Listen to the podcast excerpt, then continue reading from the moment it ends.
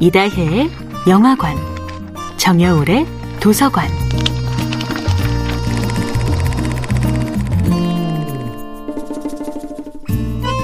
안녕하세요. 여러분과 아름답고 풍요로운 책 이야기를 나누고 있는 작가 정여울입니다.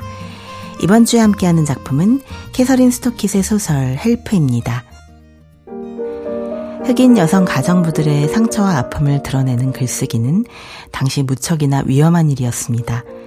필자가 누군지 밝혀진다면 인종차별의 메카인 미시시피에서 목숨을 부지하기 어려울 수도 있었으니까요. 그러나 흑인 가정부들은 용기를 냅니다. 뉴욕의 출판사 편집장은 스키터의 이름으로 투고된 아이빌린의 사연을 읽어보고 더 많은 사연들이 필요하다고 이야기합니다. 정말 말할 수 있을까요? 아무도 들어주지 않던 우리 흑인 가정부들의 이야기를요. 작가가 되고 싶은 스키터는 지금 자신에게 필요한 것은 단지 글쓰기의 기술이 아니라 더 많은 타인의 슬픔을 공유하는 일임을 깨닫습니다.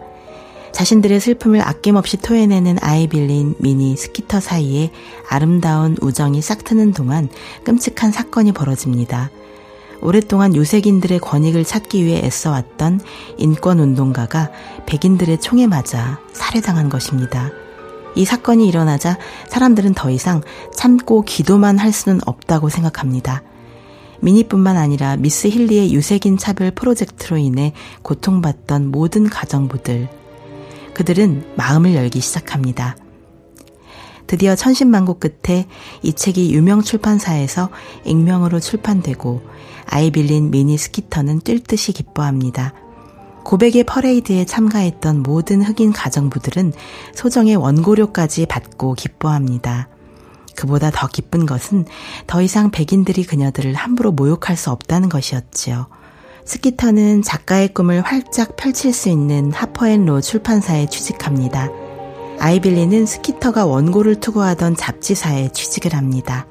미니는 남편의 상습적인 구타로부터 벗어나 드디어 독립하게 됩니다.